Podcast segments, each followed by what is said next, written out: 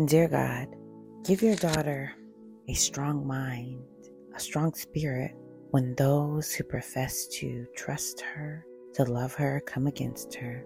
In Jesus' name, amen. Very early the next morning, the king got up and hurried out of the lion's den. When he got there, he called out in anguish Daniel, servant of the living God, was your God, whom you served so faithfully, able to rescue you from the lions? Daniel answered, Long live the king. My God sent his angel to shut the lion's mouth so that they would not hurt me.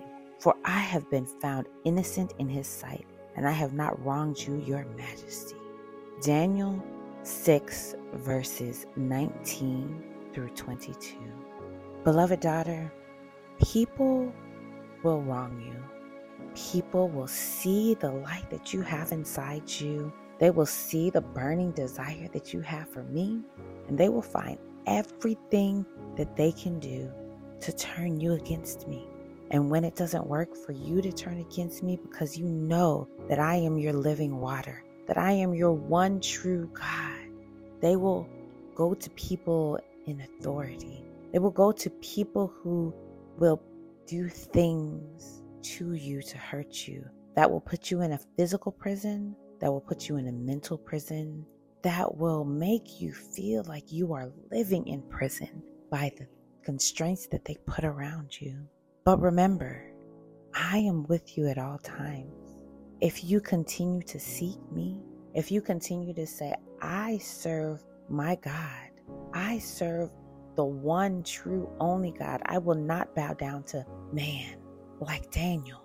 When the law of the land changed and they were commanded to bow down to no other God, to only bow down to the king, Daniel went up to his room. He had his window open as he always had, and he prayed to you, God.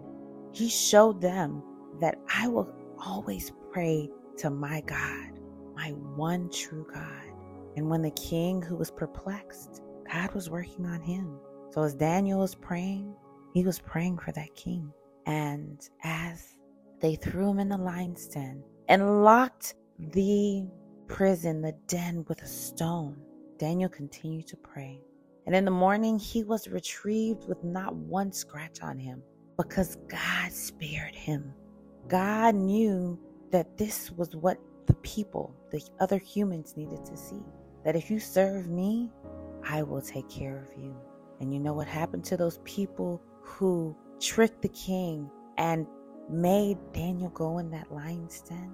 They were thrown in the den. And before they were even able to hit the floor, the lions tore through them. They ripped them apart. So remember, trust me, worship me, and only me, and I will always be there to hold you. Love your Heavenly Father. Just because we have trials and tests and things that happen to us doesn't mean that God is not working with us.